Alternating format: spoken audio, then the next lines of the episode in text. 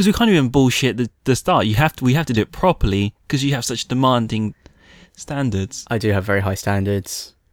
Because I can't like, hey, it's Lost Levels Club. That was all right. Really? No. no, actually, I like that. I like that. Do you know what the best part of that was? What? You didn't say it like a question. Wait, we're going with it. We're going with it. I'm going to go with it. Yeah, and then we have to insert the jingle here now, please. The ingredients are right in the mix.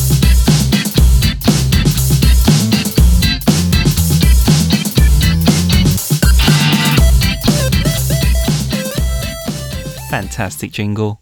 Good, good, good. I'm glad you liked it. I made it specially. I didn't make it specially. I didn't. You chose it. I chose it specially. I went deep into the jingle mines uh, to re- retrieve this nugget of jingle.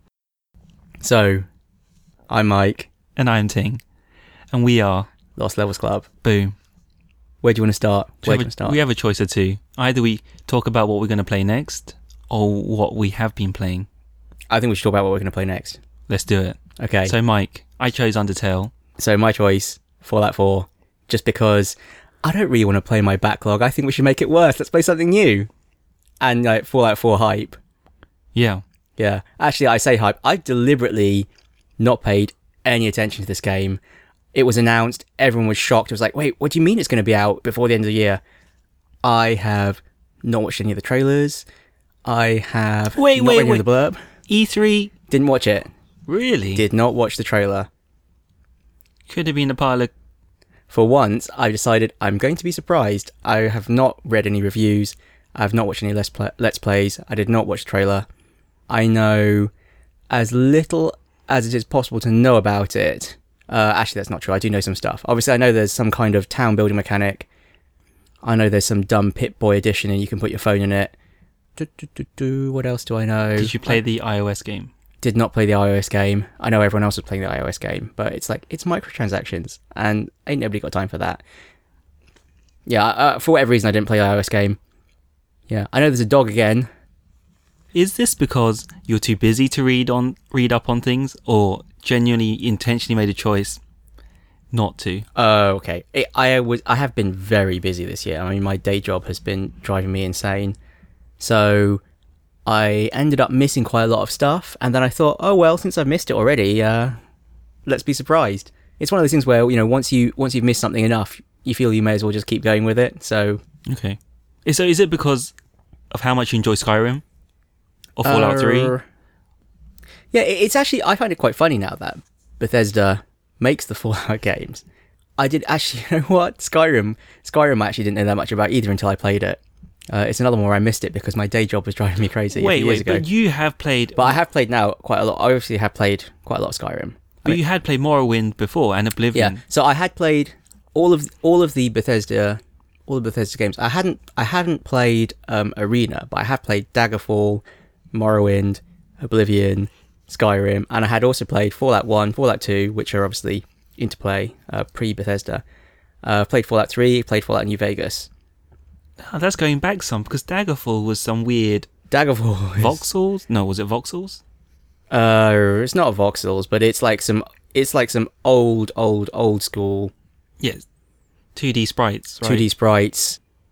Hold the mouse and drag it in different directions to swing your sword. Kind of, Okay. yeah. It was also cool. It's um, I think I had a lot of procedurally generated content. Weirdly, so the the funny thing is about the Elder Scrolls games. Uh, to go off on a, a very mild tangent, and hopefully I'll it. come back. They've actually got smaller each time. So the the area of the game has actually got smaller but more detailed each time. Actually, again, like I'm just saying this, I'm not sure it's really true. It's definitely true that Daggerfall was enormous, but just procedurally generated and not very detailed at all. Uh, whereas Morrowind was mostly hand placed. Oblivion and Skyrim are Skyrim maybe got bigger again. That's one of the complaints you get with Skyrim, though. It's just the dungeons are so lacking. Yeah, because Skyrim is all baked in, but when they generated that game, maybe it was procedurally generated. Yeah. in the first place, and they went and just went in and tweaked it. I, I, I don't know what the the Fallout games. I guess being a wasteland, it doesn't feel so jarring for things just to be like random and higgledy piggledy and you know slightly wrecked or maybe even just slightly carbon copied just because of the setting, I guess. Uh, you know, you might expect just like barren, empty wasteland in between like the the important landmarks. Yeah. Fallout always feels quite good. I think it is a. It's a bit of a shame that I. Hmm, I don't know if it's true. I think it's still the case in Fallout 4. I mean, this is because I don't really know because I haven't been paying that much attention about it. But I have got an inkling that in Fallout 4, you still get kind of like level transitions when you go inside a city or something. Oh. I think, and I, I think that's again just because of like limitations of consoles and rendering and stuff. So you, you understand why Bethesda picked up the license. I- I think it is a good fit for their open world style of game because Fallout 1 and 2 were kind of more like Baldur's Gate, Yes. and uh, Fallout 3, no one was quite sure how it would turn out, but it turned out really well. Yeah, it's it's really it's really fun. It it really is Skyrim with guns. I hope you enjoy it because you've never played any of these, have you? No, I've never played any of these. So I I tried to sort of give you an idea of what's in my mind when I think of Fallout, and I I wrote down um, Bioshock type mechanics mixed in with Borderlands questing, with maybe some Infinity Engine character interaction. That's not a million miles away. Something interesting I heard though is that in Fallout 3 you couldn't be you couldn't play it like a shooter though. You had to use VATS. Is that right? No, you could definitely play it like a shooter. You never had to use VATS. That I mean, VATS definitely helped, but you never had to use it. Okay, so I got the impression that the the the gunplay was quite clunky. Yeah, it is definitely more clunky than an FPS because uh, there is like stats and dice rolling going on behind the scenes. I know, but with Destiny, for instance, there are stats going on behind the scenes, but it still feels Well- good. And same with Borderlands. In Destiny and Borderlands, the the stat business is, I guess, attached to the guns, whereas in Fallout, it's more attached to your character. Yep. So if your character has bad has bad aiming stats, then that's obviously going to impact your ability to shoot stuff. And even when you're playing in like the first person shooty mode, I think it will like apply penalties to your precision and damage and stuff. Really? I think so Okay. it- you know, it's another one of those things where, as time has gone on with these with these games Bethesda has been making, uh, it has become they have made it easier and easier to just play the game and not worry about the dice rolling. In Daggerfall, and still to some extent in Morrowind, you could really screw yourself over if you picked bad skills uh, because your level was attached to like some primary skills you nominated. And if you decided, oh, to make running a primary skill and you're running everywhere, well, your running's going to level up. And then now you're level 20 and you're really good at running, but you can't hit stuff for shit. And then because you're level 20, you're going to start fighting, you know, like frost elementals and things, and they're just going to one shot you because you're great at running, but uh, you're not good at much else. Uh, and there were lots of very complicated mechanics around which skills you picked and which attributes they buffed and whatever. And then as you went from Morrowind to Oblivion and then to Skyrim, they greatly streamlined that system.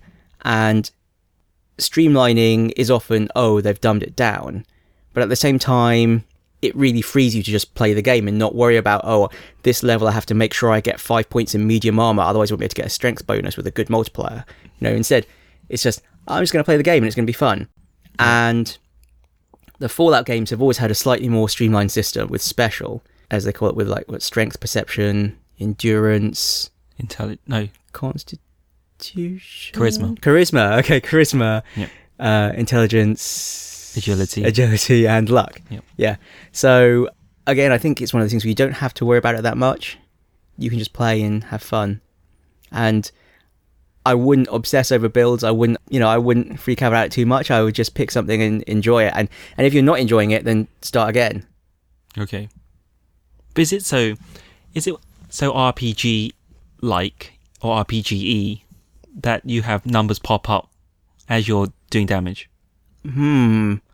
I can't remember. I think. Uh, no, I, I, think if don't you're think in, so. I think if you're in VATS mode, I'm not sure it'll tell you the number, even though.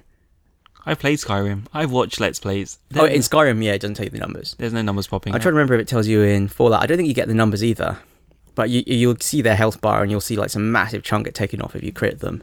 Okay. So then, do I have to explain myself? Why haven't I played any of these? Because up to now it's been multiplayer stuff, and you know the Metacritic rule, Yes. so that's it. Simple, really. Yeah, because I actually checked the Metacritic scores for these today, and it's sub 90 at the time of us talking. So I guess that's why you wouldn't have. Skyrim Skyrim did get 95 or 96, didn't it? Or not on PS. On Xbox, Yeah, and you don't have an Xbox. yeah. Yeah, so I guess that's that's your excuse. And it's not something you would try. You have to go all in. I I guess it's funny because I I remember reading a review in like PC Gamer magazine about Daggerfall and wanting to try it. I read that review. I Yeah. still remember those because it was it looked like the most dull, ugly game, but they gave it ninety four percent or something, and they loved it. Did they really? I think. I, I thought it reviewed quite badly, but it just looked really good. I feel like it's almost like the exact opposite my experience of it. I think it probably just depends what skill point, um, point, what screenshots they pick. everything was brown. Really? yes, Maybe it wasn't PC Gamer magazine. Maybe I had some other magazine. Maybe it's like Edge or something. it PC format. Edge is very punishing with their reviews. Okay. I I seem to recall it didn't review too well, but the the way they described it, they they described it in incredibly ambitious terms. The thing about Daggerfall is you could make your own spells up. Like there's a spell making system, so there's all the different spell effects and the different spell forms. So you could say, oh, I want a lightning ball, or I want a flaming beam and stuff like that, or you know levitation and AOE, and you you could attach all these effects together to make a spell. And the spell making system, as time has gone on in those games, has become less and less ambitious. I think it was most ambitious in Daggerfall, and then Morrowind had it, but with, like with some sanity attached to it, uh, so you couldn't do completely ridiculous things. And then by the time it gets to Oblivion and Skyrim, well, Skyrim doesn't have the spellmaker system at all, sadly, because I guess it's just too unbalancing. You you can't really give people that much freedom and expect them not to find some way to break the game. So I don't know why I'm talking about this. It's not in Fallout 4. That's just a general uh, Bethesda open world game mechanic. Oh, they're they're really fun. They're really fun. I Hope so. It Yeah. looks fun. Yeah, because you'd never played any RPGs before either, had you? I guess because I was doubly interested in the series because I'd played Fallout 1 and 2 and I really liked the Infinity Engine games, which the Fallout 1 and 2 weren't Infinity Engine games, but they were of that kind of ilk. And the Elder Scrolls series as well. So to have the person who'd made the Elder Scrolls series be making a Fallout game, obviously that's why I was interested in Fallout 3 and New Vegas, and now that's why I, I want to play Fallout 4 because I, I know that I enjoy this series of game and this style of game. What is it about Fallout 3 then and Skyrim that makes it so enjoyable? it's I'm gonna I'm gonna I'm gonna beat a dead horse and say it's because you don't read fiction ting. It's like the it's it's the closest thing I guess to being in a fantasy or sci-fi novel and it be write your own story. There's all these things that happen and you you know you write your own adventure. They've just set up the world with all these fantastical things and you can go out and explore it. And it's not like a linear story that someone's made for you that you're experiencing, uh, which is fun as well. But it's very much go out into the world and make your own story. You say fantastical though. Yeah, the, you the- mean that? the, yeah, the Fallout games do have like ludicrous moments. Like there's like a, there'll be aliens. There'll be they- they've always had. um It's always been quite tongue in cheek. Uh, I remember in I can't remember if it's Fallout one or two, but there being. Uh, you can encounter Doctor Who in the Wasteland, for example. You'll just see the TARDIS fading out. And you'll be like, "Huh? What? What was that? Did that really just happen?" Or a bit where I think I think you know. Do you know Monty Python and the Holy Grail with the Sorcerer Tim? Not the sorcerer. No, don't know it that well then. No, where, where they're at the they're at the like the the the bridge of death, and you know he's like, "What is your name?" And oh, never mind. Forget this. Okay. Forget this. It's going to be too much. I'm doing a terrible job explaining it. I I, can't I think know. of a, I can't think of a good example, but I'll, there's tell, great I'll things. tell you where I'm coming from. It's because I see this post-apocalyptic world and I expect everything to be dreary, punishing, and just lacking of- in hope, and expecting it to be really dry. Good. I'm glad you think that. Play the game. Okay. Let's talk. Let's talk next time. Okay, exactly, and you know, not obviously not in uh, the road sense where it's you know there is no hope, but more that way than the, I want to say like Mad Max. I think you should play it. I will play it. Yeah, I, I want to see what I want to see what you think after you mm-hmm. played it.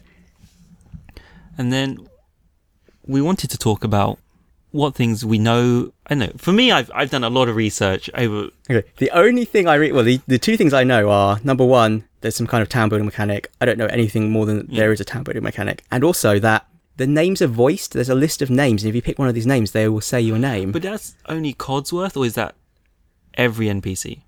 oh, I have no idea. And who's Cogsworth? The robot. Okay, I see. Okay, I think. don't know. I, I, I put disclaimer there. I think it is. Yeah. Okay, all I know is that you can call your character fuckface, and they'll say it. Okay. That's all. That's literally all I know. That's the only name I know as well. And you've answered one of my other questions. Is I shouldn't fret about the build. I shouldn't fret about which perks I'm going to level up, which perks I'm going to focus on. I I don't know. I probably will fret about it a lot, but I probably shouldn't. I think it can be really fun to. You are supposed to be able to play this game any way you like. I remember hearing someone talk about how they decided to try and make the most broken character ever. So they just decided that they would put all their points in strength, and they would never wear any armor, and they'd only melee things. And they thought, yeah, I'm going to get like five meters and be killed by a scorpion or something. But they managed to get through the whole game just by punching stuff in the face. You can do it. If you try hard enough, you can do it. Yeah. Okay. Do what you like. Make That's a ridiculous playthrough. It'll be fun. And then the things like the stress of hoarding stuff and picking stuff up. Yeah, that, that it's one of those. Again, it's one of those things where if you're exploring and you're picking up loot, to begin with, you'll be like, "Oh, I managed to find a gun, yay!" And then you'll, and later on, you'll be like, "Oh, another nuke launcher. I'll just, I'll just come back for it later if I need it," because you'll be so burdened by like your 50 plasma cannons, and you know, uh, again, just don't stress. Okay. And no, no vehicles, no mounts. In Skyrim had mounts, didn't it? Skyrim had horses, and I think you could ride dragons in one of the expansions. So what's the Fallout 3 equivalent?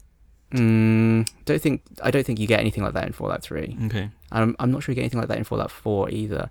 In Fallout, in Fallout 2, or was it Fallout 1, or maybe both, you got a car. But I don't think there's anything like that this time. Okay. And final thing is you've got on PC and I've, got, on PC. Yep, PC, PC all the way. So I feel I'm I'm glad that we've got on PC. I think I've heard the performance issues on the consoles have been quite bad. So moments where it just goes down to 11 frames a second or Yeah, Sub PC 20. P, for for this kind of game, uh, especially if you ever want to mod it, PC is the way to go. I hear they're allowing mods on the consoles now. I have no idea how that's going to work. yeah, I can't imagine how that's going to work. Yeah, but the actually it's funny for all my talking about the mods. I never play with the mods, but I do quite like to see videos of the videos of them. I remember seeing on Skyrim a video where they replaced all the dragons with the trains from Thomas the Tank Engine. So flying trains. Yeah, I, I watched the intro. I watched the intro where they replaced like the dragon Alduin with um with Thomas, and so there's all the prisoners being taken to be executed. Then you hear like this ominous toot toot in the distance, and all the guys are going, "What? What was that?" toot toot. And it's like, "Huh?" And then down from the sky, you're like, "Boom!" Thomas Tank Engine lands, and they go, "Oh my god!"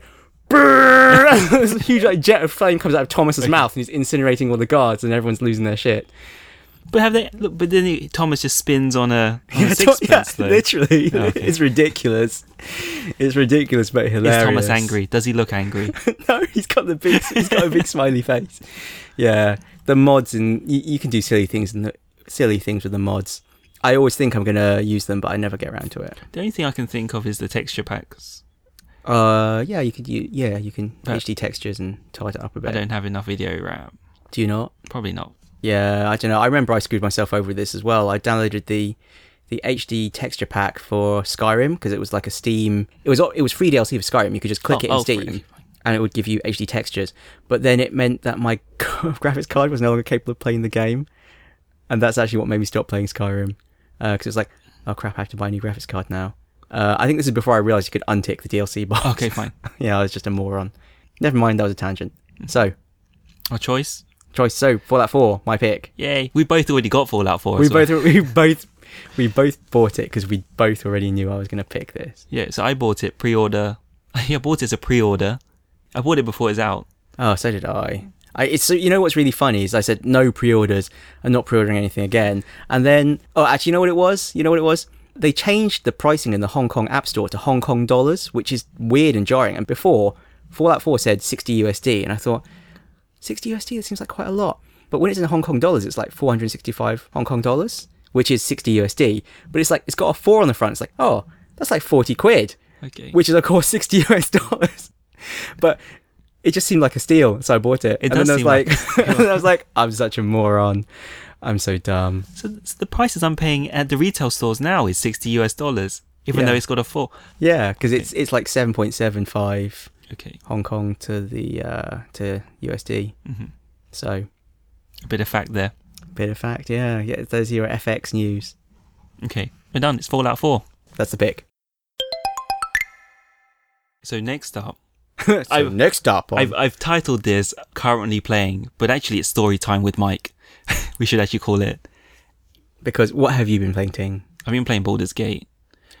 But actually, this is a vehicle for arc stories, actually. no, you know what? Though? At least you've been playing Baldur's Gate. I really did not think you'd actually really play Baldur's Gate. I'm surprised you're still playing it and you're enjoying it. I'm enjoying it now. It's, it's No, I'm enjoying it now. That's quite telling. At the beginning, it was a lot of googling and, and a lot of second, second guessing myself. But now it's very natural what's going on. and It's quite fun because I'm actually exploring. Before it was, oh gosh, it's j- dreading going into a new location and what would be behind the door. Now it's I want to see what's behind the door and explore. But something I've turned on is having it pause at the end of every round of a battle. All Oh, right. I really like it. I'm not so panicked. I don't know how you pl- and you micro you played Baldur's Gate, and with your battles you micromanaged them. I micromanaged. Yeah, I would be hitting space, but I do some stuff and hit space bar. So I I tried to do that, but it was got really messy. I was just over, just almost panic pausing all the time. But sometimes you need to give time for the spells to be cast as well. So I'd give it one order and then I'd probably cancel it by giving something else, and it got really messy. Yeah, I guess I would queue stuff up. So I'd, I'd pick all the spells, and then as soon as they cast them, I'd hit spacebar again and pick the next stuff to do. So now I have it pause at the end of every turn, so I know that something's been completed, and then I just set a new the next task or command. It's really satisfying now. Okay. Well, I'm glad you're enjoying it. Yeah, and I I feel like I'm making good progress, hmm but I don't know if I am because chapter two is all weird and bloated. Yeah, it's like it's when the game really opens up. Yeah. Yeah. But after that, it's quite linear. I don't. I wonder if if I finish chapter two, whether that's almost halfway through the game. Is it that bloated? I don't remember. It's Okay. been like ten years. It's probably been more. It's been more than ten years. Crikey. How did it work with the discs? Did you have this DV, CD version? I did. Oh, jeez, how did it work with this? I don't even remember. I think it did actually used to say, "Oh, please insert disc three now" and stuff. Yeah. Good question. Don't really remember. Okay. Yeah, it's been a long time. It's been a long time. And you bought Black Ops three, I bought Black Ops 3, Blops three. but I didn't want to tell you because you said these words. I, I hear them in my head still. The Advanced Warfare was a bust, says Mike.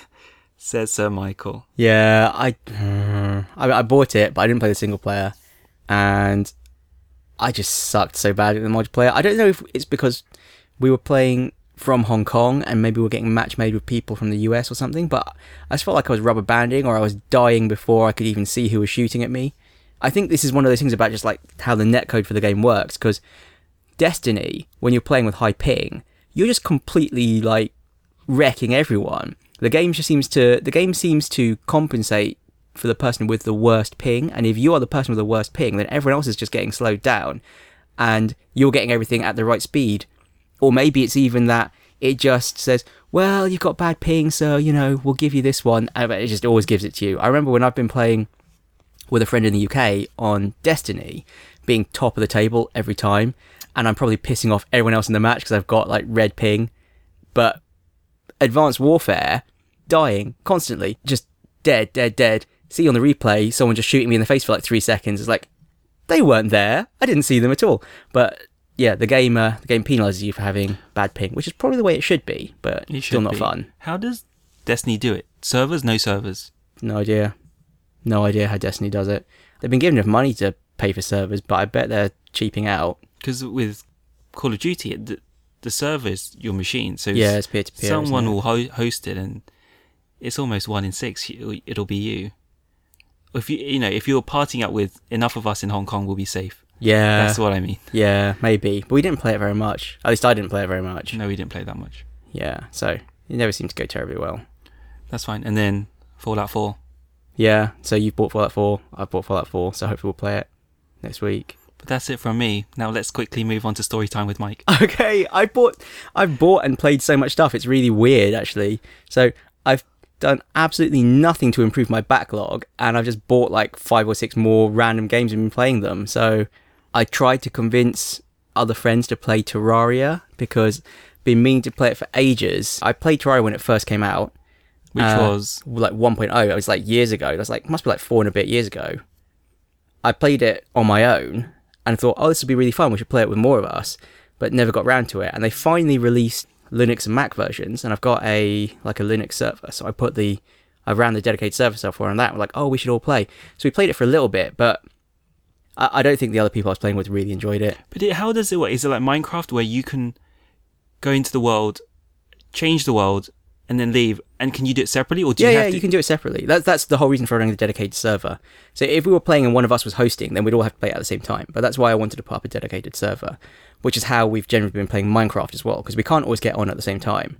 But it's quite fun to come back and see what other people have done in your absence. Yeah. So I've set up this Terraria server, but I don't think anyone's really been playing it. And I could obviously just keep playing it on my own, but it just I've already done that. This time I wanted to play it with other people and have fun and us go spelunking in the caves together. But yeah, for whatever reason, it hasn't really caught on. And instead, we decided to play a whole bunch of other random survival games.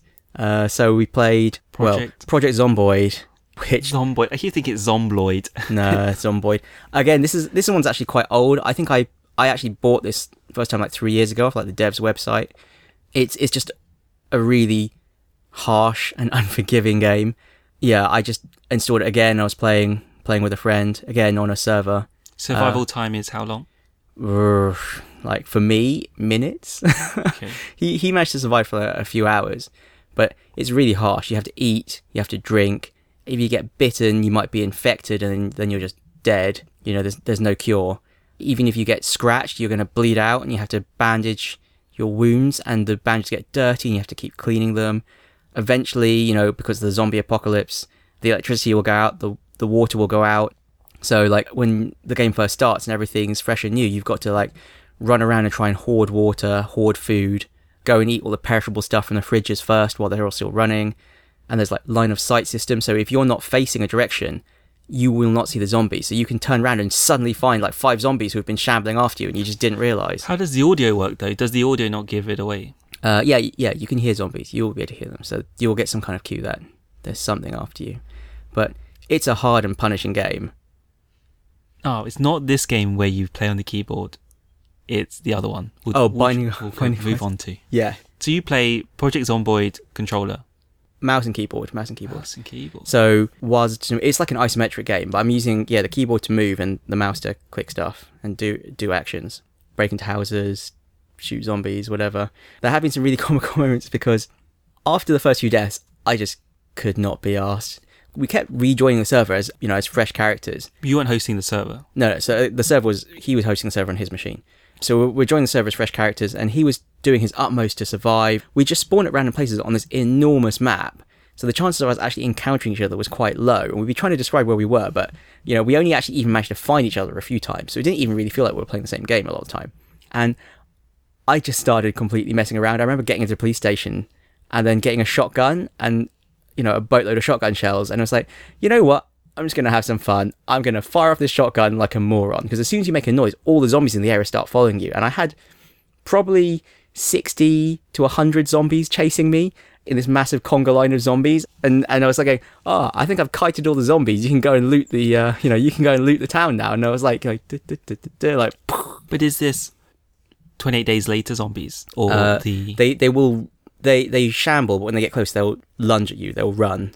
So it's kind of a hybrid in between but it, it's not yeah it's not like full on the rage. You can walk away you can outwalk them as long as you don't get too close. And is there verticality in here? So can you go there, on to find there's the there's stairs and things yeah. And, and you can do stuff like apparently a good way to survive is to go up the stairs and like destroy the stairs with a sledgehammer and then the zombies won't be able to get to you. But eventually you're going to run out of food and water so you'll eventually have to go back down again Okay. but that is a way to make a safe spot for example. I, I think it's quite a detailed game. I mean, they've they've put quite a lot of effort into making a punishing and detailed survival sim. You like punishing games, so why don't you like? Project Zomboid. Yeah. It's too punishing. Oh, I- really? Yeah. I, I, I just did not find it fun. Did not find it fun. Were there achievements? Were there achievements? I don't know. I I don't know. Because I feel you probably know I don't like these. What survival sims? Yeah. So I would need achievements just to keep me, give me something to focus on. Surviving in, as a task in itself isn't enough. I, I think actually that's probably the problem with this as well. You have to survive, but there's no real sense of progression. Like I didn't really feel like I was getting anywhere. My character just felt like it, it is just too depressing. When you start the character and you're logging into the server, it said, you know, the end of civilization, and then it's like saying there was no hope. This is how you died. It's not. It's not. This is how you lived. This is how you died. You are going to die. And my characters just felt disposable after the first time when I really struggled to survive. It was like, you know what? It's just not worth it. I'm just going to run around like a lunatic and die. I think you probably can survive if you're good, but I just, yeah, I just wasn't enjoying it. And I, and I just went back to playing Binding of Isaac while he was playing. Oh, really? That's Yeah. telling. Yeah, it's like that. So he so he was playing it and we were chatting about it, but I was just playing Binding of Isaac with the keyboard. Well, actually, no, I was trying to play with the controller, and it turns out I suck at the controller. It was much, but I was much better at it with the keyboard. I'm the opposite. Uh, controllers seem so much easier for me. I I think it depends on the game. I think it depends on the game. Um, that's true. but for whatever reason, Binding of Isaac, it might just be because I've played 20 hours of it on the keyboard already, and so trying to switch to the. And 20 hours is not very much by Binding of Isaac standards. I think, you know, if you watch like YouTubers and live streamers who play Binding of Isaac, they played hundreds of hours, thousands of hours. So I'm super amateur and really bad at Binding of Isaac, but it, it's that that's a really fun game. You know, short, roguelite, kind of twin stick shooter. And there is progression in Binding of Isaac. Oh yeah, there's a lot. Pro- there's so much progression in Binding of Isaac. There's so many unlocks, so many achievements. Uh, well, there's basically an achievement for each unlock, and there's hundreds of items to unlock. But it's not something where you, when you restart, you can't take those items with you. So a, a particular a run of Binding of Isaac, you'll pick a character, you'll start in the basement, and you have to try and fight to to fight to Mum, to fight to Mum's heart, fight to Satan. You're drilling down into like kind of like these Zelda, like Zelda One esque dungeons, with a kind of bullet hell twin stick shooting kind of mechanic, uh, Zelda kind of items with buffs or use items. And as you complete the game with different characters or do different things, you'll unlock more items and they'll just be adding to the, the potential items you could get in one of these runs. But when you die, that's it, and you just start a new run again. It's really fun. It's really fun. And they recently released uh, an expansion pack called Afterbirth. Uh, and this is already Binding of Isaac Rebirth, which is kind of a remake of the game, not in Flash, because they kind of already hit the limitations of the Flash, uh, what they could do with the Flash version of the game. So they remade it again in in a custom game engine, and then this is the first expansion pack for that remake, which has added a whole bunch of extra stuff. And there's like this crazy alternate reality game going on where they just keep adding new stuff to it, and the community's going mad. Alternate reality game. Isn't that what they call it? An ARG, where Oh. Okay. So they've done stuff like um, they've put up like a missing poster of Isaac, and you have to find it. It's got a phone number on it, and when you call the phone number, you get a voicemail, and you have to leave a message. And if you leave the right message, then they'll give you the next patch of the game. I mean, only one person has to get it right for them to release the next patch. But it's been crazy. Uh, I've been looking at the uh, the Binding of Isaac subreddit where everyone's been like theorizing and talking about the things that Ed McMillen's been tweeting. So that's been fun. I mean, that's been my random, you know, random downtime. Don't want to think about it too much. Fun game to play. Because originally with this, it was it seemed like it would it was unintentional. It's, I, I'm surprised it's progressed this far, Yeah, but it's really a thing, yeah. I think it's. and he's not trolling anyone. No, I think it really is a thing now. Oh, So- amazing! yeah, it's amazing. quite cool. It's quite cool. And then what else? Arc. Ark. Ark is so fun. I yeah. I randomly we finally decided to play Ark because everyone had been talking about how great it was. So I was like, look, let's play Ark. Let's try it. We'll just we'll just mess around. We played an entire weekend of Ark, and we spent a lot of time dying to begin with because we we didn't read any guides. We had no well, let's idea go what we back were a doing. step. What is Ark Oh, okay. Ark for me? Ark Survival is yet another one of these kind of building survival type games. I still haven't read too much into it, but you seem to just spawn on an island. Uh, you have to find food and water, and the island's covered in dinosaurs, and you kind of have to tame dinosaurs and level up and build better, bigger and better structures, form tribes. Yeah, I th- the thing is, we've talked about this offline, so it, it it's it's slightly hard to like recapture like the madness of you know my enthusiasm for oh you won't believe what just happened. We we so we spawned on this island. We had to pick names. I tried to make my character as tall and thin as possible and called him Slender. Uh, my friend made his character as short and fat as possible and called him Mega Fatty. So we had Mega Fatty and Slender, the amazing duo. Did you name your tribe? We named our tribe the, uh, the well, the tribe was originally called the Tribe of Slender because I made the tribe. But then there was someone else on the server who, for some reason, had decided just to use the default name, which is your computer name. So he was called like MSI Notebook Win something something. So I decided we decided to rename our tribe uh, the Tribe of uh, Nokia N-Gage QD. yeah, and then while we were wandering around blindly on the island, being morons, we managed to get killed by some turret on some base. And then we decided to make it our mission to fuck up these people's base, but we actually never got that far uh, because there's quite a long grind to get to get anywhere good. And it did actually bring out all sorts of sociopathic tendencies in us, which we didn't realize we had. Uh, we started out being really nice and being like, "Oh, we wouldn't troll people, we won't, uh, you know, grief people." Well, what happened? We finally started to level up, uh, and we it's like the three little pigs. So we built a house out of straw, and then we built a house out of wood, But did someone blow the houses down? and then and then we found a house made out of straw and the house was owned by a tribe called Walt Disney. And we were like this house is made out of straw. We could we could probably get in here. And so Whose idea was that? maybe mine. And so we and so we beat down the door and inside we found chip. And we're like oh it's chip. Like chip and dale from the rescue rangers. When you log out of Ark you don't disappear. Your body just flops down unconscious. So you've got to make sure you log out somewhere safe. Yeah. and so Chip logged out inside his house, but unfortunately, uh, we hacked down the door and then decided to um, decided to troll him. I don't know. I'm usually a nice guy. I don't know why, but we were just both wetting ourselves laughing. We just seemed like the funniest thing ever. And so we we took him out of his house and then we built like another house a little way away. So we put down the foundation and we put Chip inside this house and we put down a sign that said "It's a small world after all." And then we just then we just built four walls around him. so he was sealed in. So he was sealed in this. Uh, he was sealed in this building with no door. So we're thinking, well, when he logs on, he's going to get a nice surprise. And then, because to level, we need to level up, and in the course of leveling up, one of the most efficient things to do is just make a lot of hats, and the hats weigh quite a lot. So we were like, oh, you know what? You know, this is mean, like leaving house. Let's give him some hats. And so we just filled his inventory with like a hundred hats and sealed him in his house.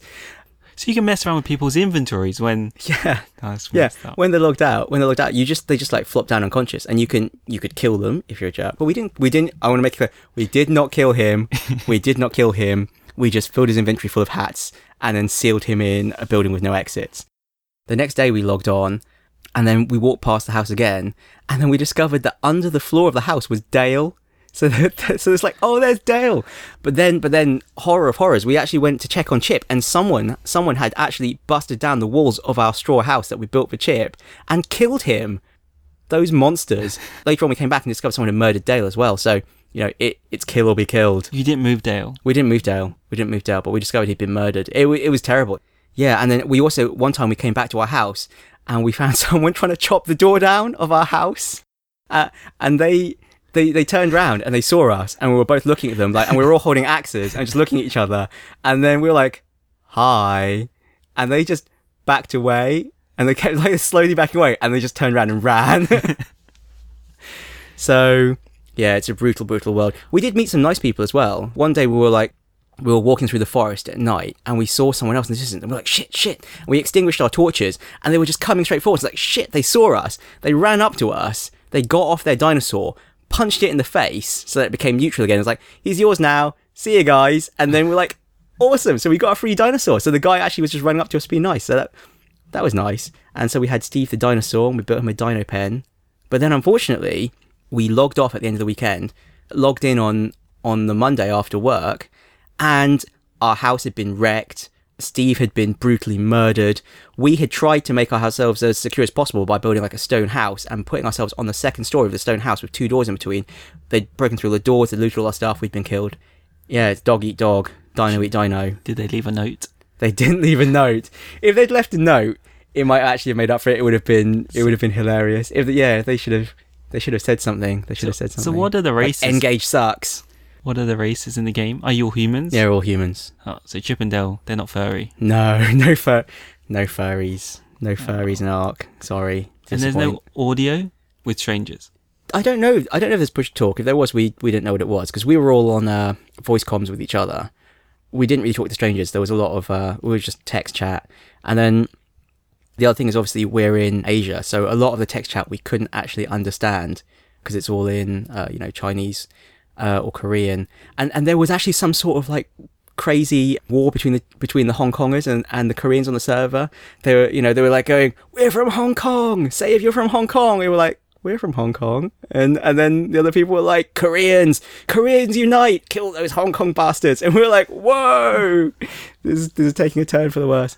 Maybe that's why we were brutally murdered while we were logged out. I don't know. There was some there was some crazy stuff going on in that server. It's it's great fun though. Where's the server? server's located here then? Yeah, we were playing on an Asia server. We were playing on an Asia server, but we, we hardly we hardly scratch the surface as well. We're really low level still. There's a huge tech tree to climb. I mean, eventually you'll get you know guns and automated turrets and crazy stuff. You can tame flying dinosaurs and fly around the island. I mean, we we got hardly anywhere. We were still like eating nuts and berries. Is this something that you can play on your own as part of a tribe, but on your own in the server, or is the world too brutal for you to survive on your own? it's I think it's really hard to survive on your own. Uh, you you really you really benefit from being in a tribe and being in a big tribe where there'll always be someone logged in, so that when someone's smashing down your door, you can go, uh, "Excuse me," because most people most people are actually wusses in this game. Where if you actually directly confront them, they'll just run away. But when you're not logged in, someone might just smash down the door of Disneyland and like drag your body outside to troll you. So, uh, yeah, How did you know Chip was dead? how do you know Chip was dead? Because we went there and, and there was just like his inventory. There was like a backpack for where his inventory was, and his okay. body was gone. So he didn't move himself. He didn't move himself, no. But uh, I don't. I think Chip and Dale are probably actually uh, logged out for a while because all the structures in the game have like a decay timer on them, and uh, after they've been unattended for like 10, 11 days, then you can break them down. So Chip and Dale's house, I think, had been unattended for like a week already. So maybe they were never going to log back in anyway. Uh, who knows? It's a very interesting mechanic. They really want you to log in all the time. Oh yeah, yeah, yeah, yeah. it It, it, was it it was really fun. I would play it again. I think it would be better if if we had more people. It's definitely a game that benefits from you genuinely having a tribe and playing and cooperating together. Okay. Yeah, it's it's it would be hard to play it solo. So yeah, Ark. Who'd have thought it? Who'd have thought it? It's it's Yeah. fun. There's yeah, there's so many of these games now. There are so many of these games now. Yeah, and I've just been, uh, like I said, I've done absolutely nothing to improve my backlog. I've just been buying more stuff. But you're playing more stuff. It's not. am playing more stuff. It's weird. Yeah, I have suddenly. I do seem to have suddenly managed to to to unblock myself, and I've just been playing loads of random stuff. I was playing that. Uh, is it Human Resource Machine? Yes. I can't even remember what it's called. That programming game. Yeah. Yeah, that was that's good fun as well. I only I played that just a couple of hours last night, competing with another programmer friend, who's the most efficient, who can use the least instructions, who can write the uh, fastest program. Is there a timer on it as well? There's no timer on it. Oh, so it's, it would be It's, instructions. it's literally that you you write your program and then it rates you. Obviously, how many instructions used is obvious, but uh, it, it runs your program on like a set of sample inputs and tells you on average your program runs in this many cycles. Yeah, That's but pretty cool. As a programmer, Yeah. that's pretty cool. that's right. But it's uh, it, it's not like a. It, the game obviously is done in a much more whimsical way and pretending to be like inbox and outbox, and you're moving, you know, a little a little guys moving around and putting things on the floor and picking them up and stuff. But really, it's a programming game. but drag and drop. Uh, yeah, drag and drop. It's a shame. It's a shame. That's a shame. You, you can actually write it in a text editor and just paste it in. It, there's actually there's actually like a text format of the program. You can like click copy and paste into a text editor, and you can edit your program in Notepad if you wanted to. That's mental. But it could be fun. It could be fun. It, it was just starting to get difficult, so I played like the first twenty. Le- we we last night we got up to the first twenty levels. So you have to, you've gone from like input and output to having to write a multiplier. So you're having to write you know multiply two numbers with just you know increment, decrement, uh, addition, subtraction instructions. I wonder if we'll do concurrency. No, there's no there's no concurrency in this. Fortunately, you should play SpaceChem. Everyone should play SpaceChem. It's like the best game ever. But you spent hours looking at one problem in SpaceChem. I spent Yes, hours. I do remember on SpaceChem like playing through it and really enjoying it, and then one day like playing in the morning on one puzzle, and then looking out and realizing it was dark, and holy shit, I've played the whole day trying to solve this puzzle and failing. There and there was some trick to the puzzle. I actually I even remember what the trick was. Like I had to I couldn't figure out how to count to three. I had to write a loop that ran three times and then did something else. And I could do two and I could do four and I couldn't figure out three. Okay. And once I figured out three, suddenly I was unblocked. But I didn't look up any solutions. I tried to do the whole thing from first principles. Yep. Yeah, it's quite a brutal game. And SpaceChem has concurrency. That's why I that's why I said it. Whereas this one definitely doesn't. This one supports recursion though, Um, it's got loops. but It's no got- recursion. Uh, no, not really explicit recursion. Yeah, because there's there's no functions. There's no functions. It's all just like it's like assembly language. I mean, you could probably you could you can obviously abstract it. This is getting into way too much detail. Okay. It's like assembly. Okay. You've got jump, you know, jump if zero, jump if negative. Okay. Yeah. Anyway, sorry, too much detail. It's not fun unless you're a programmer.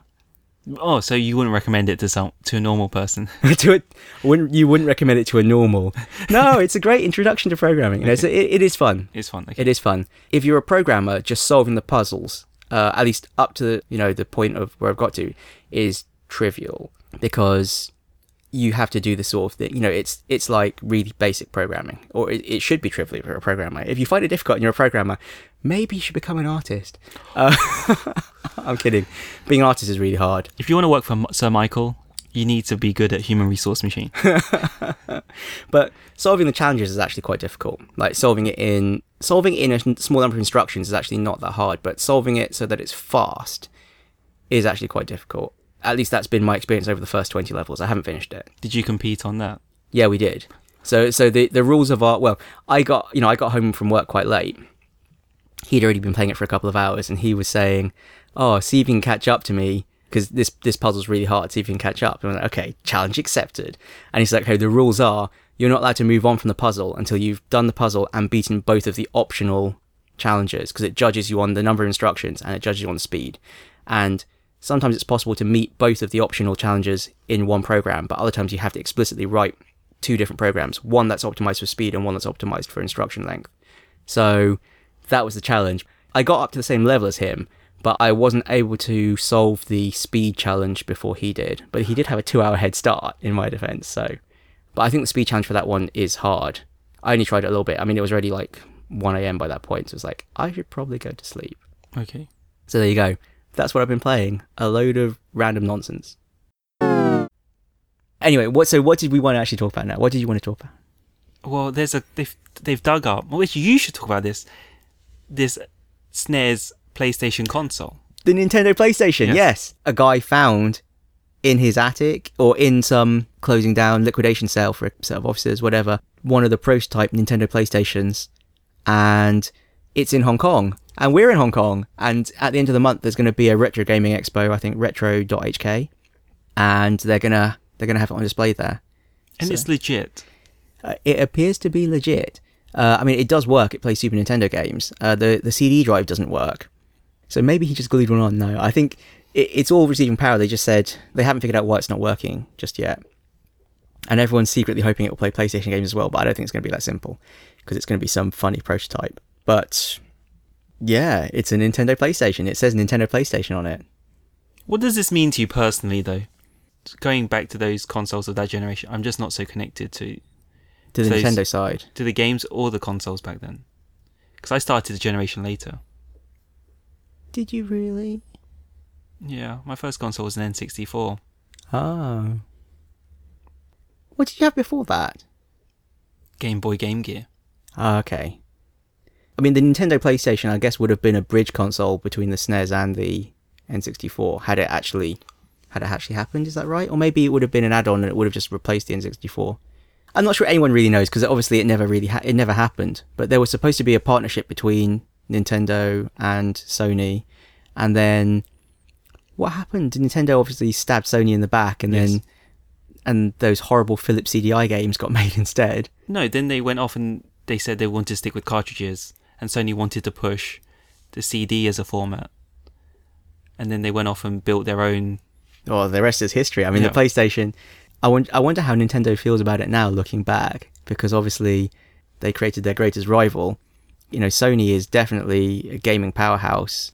We've all gone Sony this generation. I mean, I don't have a I don't have a Wii U because of stupid region locking. I'm I mean, I'm not buying one on principle. I really want one. I really would like to play the games, but I'm not buying it on principle. I'll have bought one by next week. I'll have just caved. I hope so. Uh, and um, Xbox One, again, just seems to be no point. I think it's got a lot of good features if you're in the US because of all the integration with other media stuff, but there's just no point if you're not in the US. It just seems to be an underpowered PlayStation because Yeah, it's the essentially T- the same hardware, isn't it? All the TV stuff sounds good, Yeah. except it doesn't work anywhere else. yeah, exactly. So, meh. Anyway, let's go back a step. So th- we wanted to talk about this Nintendo PlayStation. Let's go back to that those generations, you and myself, and see what what you had then. Yeah, Where so did how did it all begin? How Well, did- uh, did it all begin actually with the SNES for you? Well, no, it's actually it's actually quite funny because my parents used to have like a Toshiba MSX, a 64K. It's kind of like Commodore 64 kind of power, but it was obviously some weird in the West, relatively obscure, because Commodore 64 was obviously the popular console of that kind of ilk, and there were games on this Toshiba MSX. So my parents actually quite enjoyed playing computer games. And they used to quite like playing arcades. And um, one day when I was uh, in primary school, my dad just brought home uh, a NES uh, with Super Mario Brothers and Duck Hunt. You had a gun. Had the had the gun, yeah. And my parents played Duck Hunt and they liked it. So we originally got the console. You know, it's like, oh, here, kids, I got you this console just randomly on a random day. And then my parents were just playing Duck Hunt. I think it might have been on a Makro Mail special offer. If you know Macro in the UK, that trade With a K. warehouse. Yeah, M A K R O. So yeah, they had a Makro card and stuff, and they went, and I think it was on special, so that's where we got it in the first place. And so I had it, and that's how I got the NES. Yeah, and so I guess that was the beginning of it. And I ended up with boatloads of NES games because it was actually quite near the end of the NES's life cycle that I got the NES. Because that's why it was on special offer. I Do you think. happen to remember the year? we could probably figure it out just by knowing it was quite late in the NES's life cycle because the SNES came out, and so NES games became really cheap because everyone was just clearing their stock. Um, 91, 92 was SNES. PlayStation came in 95, N64 96. Really? Okay, so the so the SNES lasted what three or four years? Is that it? Yeah. No, 96. So th- four years, yeah. Four years. Yeah, because the NES lasted longer than that, didn't it? The NES the NES actually was out in like eighty three. That I don't know. I think the NES was out in like 83, and, and we would have got this in the 90s. Yeah, actually, and that's the other thing to remember back then. Like the disparity between European dates Yes. and American and Japanese dates was enormous. It will be a year. Isn't too bad. Painful now if you had to wait a year for something. Yeah, can you can you imagine if it were if it was out in the US and it didn't come out in in the UK for like a year? I mean, there would be like outrage on Twitter. Imagine the problem with games as well. If imagine we have to wait a year for F- Fallout, Yeah, and if we knew another region had got Fallout before us, yeah, there'd be pitchforks, Yeah. pitchforks and torches. Things have definitely got better on that front. So, I don't know. I had a, I had, we had a lot of cheap NES games. They were like five, ten pounds, I think. As I said, everyone was clearing their stock, so I played a lot of, I played a lot of NES games. I had a wide variety of NES games. I did eventually buy a second-hand SNES. I remember looking, at, I think, in like the local, the local newspaper, the classified ads, and seeing someone selling a SNES for fifty quid, and being really excited, and like, "Oh, I'm going to buy this SNES from this guy," and buying it from like some random guy for fifty quid. Yeah. So I, and so I had a SNES with Star Fox, and again, it was quite late. It was quite late in the SNES's cycle, and picking up loads of second-hand SNES games for like five pounds. your parents weren't involved in this one. My parents weren't involved in this one. This one, this one was me saving up my pocket money and then buying uh, second-hand games from. Um, is it called Cyber Games or something? Some second-hand game shop in Bracknell or Crackhell, if you're from that area and you know what I'm talking about. Uh, see, this will be ripe for abuse if anyone actually is from there. I doubtful anyone listened to it.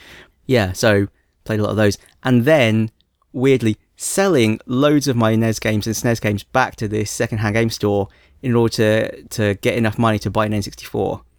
Uh, so I actually got the N64 when it was new. Ah, So at that point, I suddenly managed to go bang and back in step with like the cutting edge. And the N64, I remember, cost me two hundred and fifty pounds, I think, uh, which was like a huge amount of money for me at the time. Yeah, I mean that was like all my savings and like selling like loads and loads and loads of my loads of my games to get N64 with Super Mario 64, which was mind blowing at the time, uh, and it still is. I mean, it's still one of the best games, best 3D Mario games ever. Did you just get the one The one, one game? yeah, I couldn't afford anything else. Uh, was that a pack in? yeah, I think it was a pack in. Okay. So I got it with that. And then what else did I get on the N64? I mean, N64 games were expensive. GoldenEye, I remember I got GoldenEye as well. And I remember getting GoldenEye for a really good price. I think it was like some mistake. Because game, games were not as popular then as they are now. And some stores did just screw up. And I think they put out copies of GoldenEye. I don't know if it was like on the first day it was out or the week it was out for 30 quid. And 30 pounds for a brand new N64 game that had just come out was unheard of. I was thinking, I could probably buy this and sell it to the second hand shop for like 35 quid. I could make a profit, but I didn't. I just bought the one. So yeah, GoldenEye, another obviously classic, classic game. And is it my introduction to first person shooters? I guess I probably played Doom and stuff before, but certainly first person multiplayer, kind of like party games or get your friends round, split screen, a classic. Mario Party. no, no, I never played Mario Party. Do you have Mario Party? I've played Mario Party. I've never played Mario Party. it's quite good fun. It's quite good fun. Okay, I don't know because you you because you you're very different then as you were saying you you had the handhelds. Yeah. I couldn't buy a real console. couldn't buy something that was purely just for games. I had a PC, that was it. So I had a Game Gear and a Game Boy. And I would I remember one friend would trade me his SNES for my Game Gear and we would do it every so often for a week. Oh I really? have no idea why he What- wanted my Game Gear so badly. Yeah, I don't know why either. Yeah. What what do you have in the SNES? Um I ended up playing this game called Super Soccer. Oh, Super Soccer. I know Yeah. Super Soccer. Gave me Nintendo thumb so badly. and Uni Rally Oh, Uni Rally. I never owned it, but it looked great fun. and Earthworm Jim. Uh, So very weird games. No Mario. No Mario, yeah. No It does seem it's really funny because I just assume you've played all these classic Nintendo games, but you haven't. No, so no Metroid, no 2D Mario. Well, no 2D Metroid, no 2D Mario. What other classic? Things like this really make me think one day we should pick some SNES games. No 2D Zelda. You've never played A Link to the Past, No. which is a classic. Yeah. That says enough, I feel. that says enough. Yeah. And then, and neither of us had the Sega consoles then. Only Game Gear, but yeah, no real Sega consoles. Yeah. I had a cousin who had a Mega Drive. So I have actually played I played Sonic 1, 2 and 3, played Road Rash, Golden Axe, Altered Beast. So I, I have played a whole bunch of Mega Drive games as well. Would you say they were they were equivalent games to, in terms of quality? Oh, because of blast processing. um, no, they were different. They were just different. I guess they were Sega were more well known for their arcade titles then. I think the what is really funny is to to try and remember what things were like back then in the console war, like Mario versus Sonic, Nintendo versus Sega, and the perspectives of how these games are now versus then is almost unthinkable. I mean, the idea that Mario and Sonic might one day be in the same game just seemed completely ludicrous, and yet now in Smash Brothers, Sonic is a character in Smash Brothers. Pac-Man is a character in Smash Brothers. Ryu is a character in Smash Brothers. So you've got Mario, Ryu, Sonic, and Solid Snake, Cloud now as well, all in the same game. These are things that would have been completely unthinkable back then. It was very much were you a Nintendo person or were you a Sega person? And the idea of having both was just ludicrous. But was that something that you feel applied to you? I think so. I think when you're a young and impressionable kid and it's all around like, are you Nintendo or are you Sega? You know, it's like being part of a tribe. The idea that you might, the idea that, you, you know, they might cross over, just, it seemed incredible. And I'm trying to think of a, a word to sum up, sum it up, but I can't quite. I know what you mean. Because it's it's like just fanboyism, isn't it? Really, It is fanboyism. it is fanboyism that seemed acceptable at the time. but it still happens now. I don't think it's as I don't think it's as much now though because there weren't that many games that were on both consoles. You know, you had the Nintendo games and that were only on Nintendo, and you had a lot of games that were only on Sega. There weren't that many cross-platform games, whereas now Nintendo still has a lot of exclusives. And Nintendo is mostly exclusive because they have very little third party support. But between the Xbox One and the PS4, most of the games are on both. Okay, let's go back a step though. So how did we move on from N64 to PS4, right? Did something what drove that decision? I guess that's what I really wanted to ask in this section. It's like what got you here? Were there things that happened in your life or in your relationship to games that got you here? Did the companies do something right or would you know these were im- things that you chose and for what re- what you know for whatever reason? So I used to read Superplay, a magazine called Superplay, if you know that. Don't oh, you Super- probably wouldn't know that. It was a Nintendo gaming magazine, and it used to also cover like Japanese animation and stuff. And in Superplay, they would always harp on about how great the Final Fantasy games were, and because the Final Fantasy games, none of them were released in Europe. So again, it's one of those things that's hard to think about now versus then, because Final Fantasy is so popular, is is a really popular series everywhere. But in Europe, no one had heard of Final Fantasy, and none of the Final Fantasy games were released. But in magazines like Superplay, they had coverage of them, and they were talking about importing them. The US version. The US version, but the US version, even if you used a like a region adapter to to be able to play it, the ending wouldn't play on a European SNES because of some quirk about the timing. So it was really hard to play these games properly. Uh, you know, and who was going to import you know an American Super Nintendo back then? That's the thing. The world also wasn't as global as it is now. It'd be expensive. It would be expensive and difficult. There's no internet, no internet to speak of, or at least the internet may have existed, but again, nothing like it is today. So I really wanted to play a Final Fantasy game because in my mind it just sounded like the most incredible game ever. Superplay was a Nintendo magazine, Yes. but they were still pushing oh, because of the animation, not because No, because Final Fantasy was a Nintendo series. Final Fantasies 1 to 6 were on Nintendo consoles. I didn't. Okay, fine. So that, that's the thing. Okay, so be, and so when the N64 came out and there was a like a tech demo for Final Fantasy on the N64, and I was thinking, oh, I really want the N64 because I heard they're going to release the next Final Fantasy game on the next Nintendo platform, and this time they'll do it in Europe as well. So I got the N64, and then when Final Fantasy VII came out on the PlayStation, I was like, no, I really want to play it. So I eventually got a PlayStation to play Final Fantasy VII. You're that, here, that, and that was that. but you also have an Xbox 360. Yeah, I went. Well, I I actually almost stopped playing games during university. Just before I went to university, I remember being on holiday in Malaysia and buying an American PS2. It seemed like a good idea at the time, but as a result of that, I basically didn't play any games throughout university because, again, region locking. It was hard to get American PS2 games in the UK. But didn't you get a boatload of?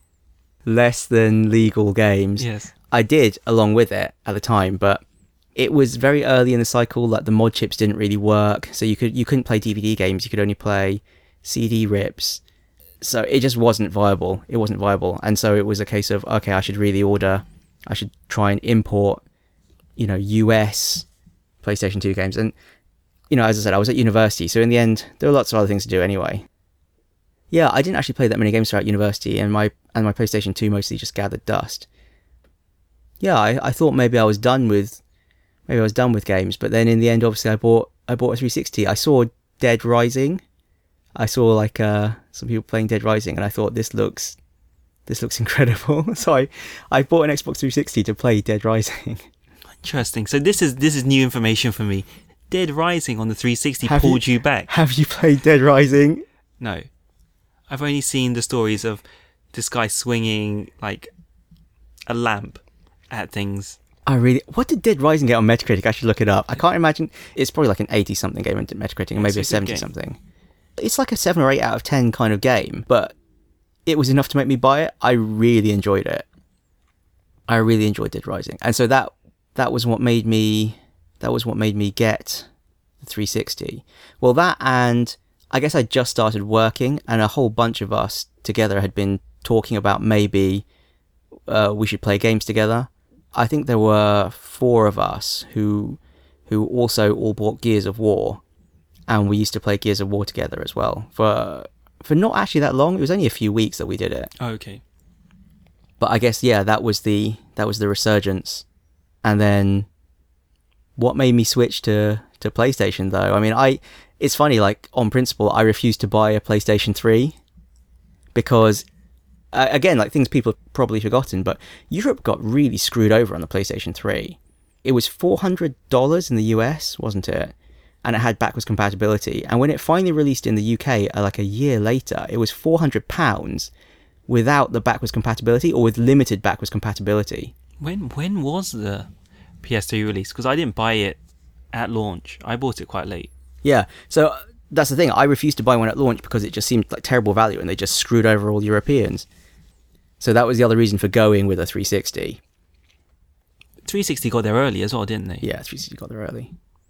I, I actually only bought the PlayStation 3 when I came to Hong Kong because, again, PlayStation 3 is region free. And so I thought, well, if I'm moving country, at least if I buy a PlayStation 3, I can buy games that will work here and, and there.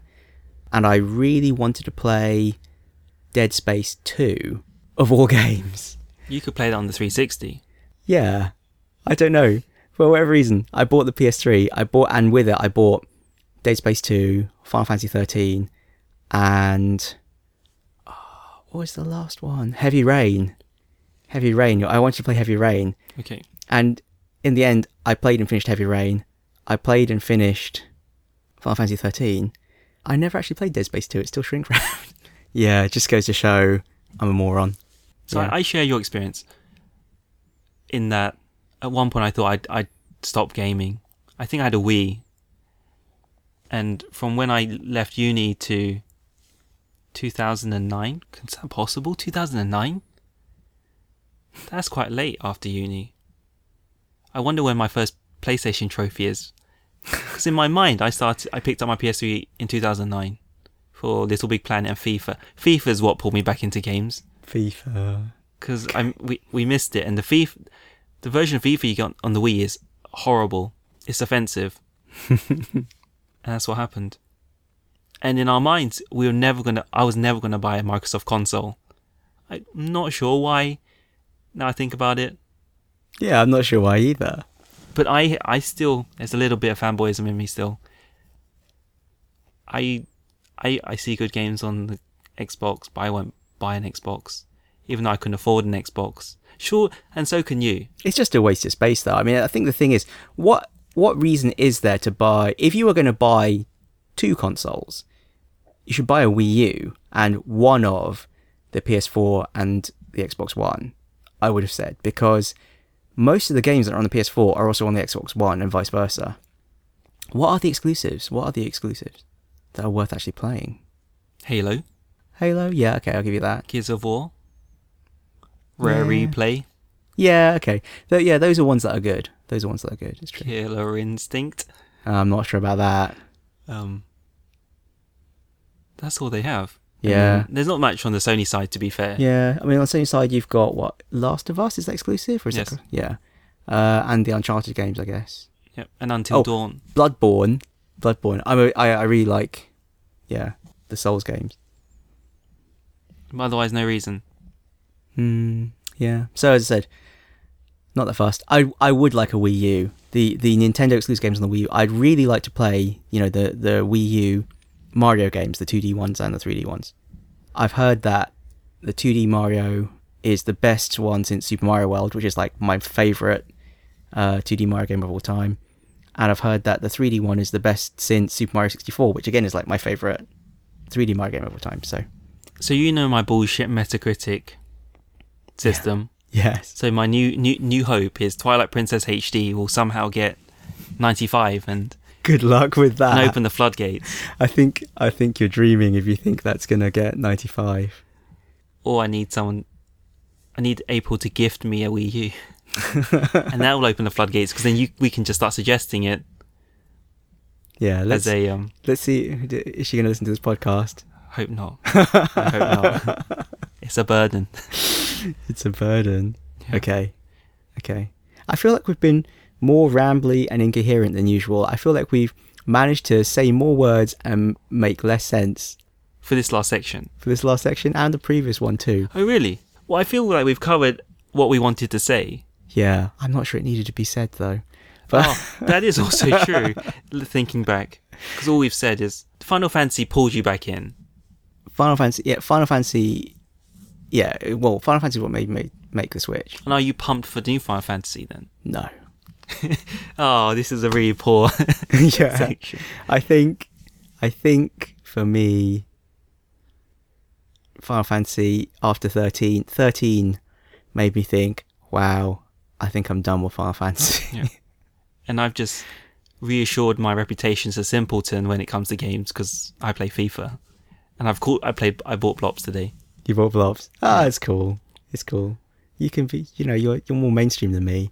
I, I like to think of myself as some terrible, as you know, some high concept, uh, Jonathan Blow worshipping hipster, um, you so you're a hipster. a, a gaming hipster. Okay. So that's different from a regular hipster. Well, I don't have a luxurious beard, and uh, I You wear hats. I, I I wear hats because I'm losing my hair. Yeah, thanks a lot, Ting. You added that bit. I, I said you wore hats. I think you look in a hat, by the way. Thank you, thank you. Um, yeah, yeah. What am I looking forward to now? I, I, I really am looking forward to Fallout. Actually, I'm quite psyched about playing it as soon as soon as you fuck off out of here. So oh, God. And I'm going to look at the numbers like, no, I'm kidding. I probably won't play that much. I've, I've, I've sadly, I've sadly got a punishing week of work ahead, and I have to edit this podcast to try and make it less of a rambly mess. but you should play Fallout as well. I will play Fallout. Don't Please. worry. I'll, I'll find some time. I'll probably still manage to play twice as much as you. It's not, It's not hard. no, it's not hard. Oh gosh, I'm just, I'm worried about, am I just going to confirm my position as a really slow ass gamer? But in Fallout, you can't do anything wrong. I hope. You can't do anything wrong. Yeah. I'm sure you'll find a way. Thanks. Don't worry. You've got skills. yeah. So long as I can continue to surprise you, it's fine. Yep. Okay. Yep. Okay. So we're gonna wrap this up. Yes, we were Lost Levels Club. We still are Lost Levels Club. That's right. And uh, we would love for you to rate and subscribe on iTunes. Please, please rate and subscribe. I'd love it if someone listened to this Yeah. rather than just me talking talking to Ting. But we're so desperate that we'll take positive and negative feedback. It's a it's all a learning experience. It's all a learning experience. True. Yeah. We have Twitter, we have Reddit, and we have email. We Check do. the notes. Check the notes. Oh, it's over. It's over. Goodbye. Goodbye. Goodbye.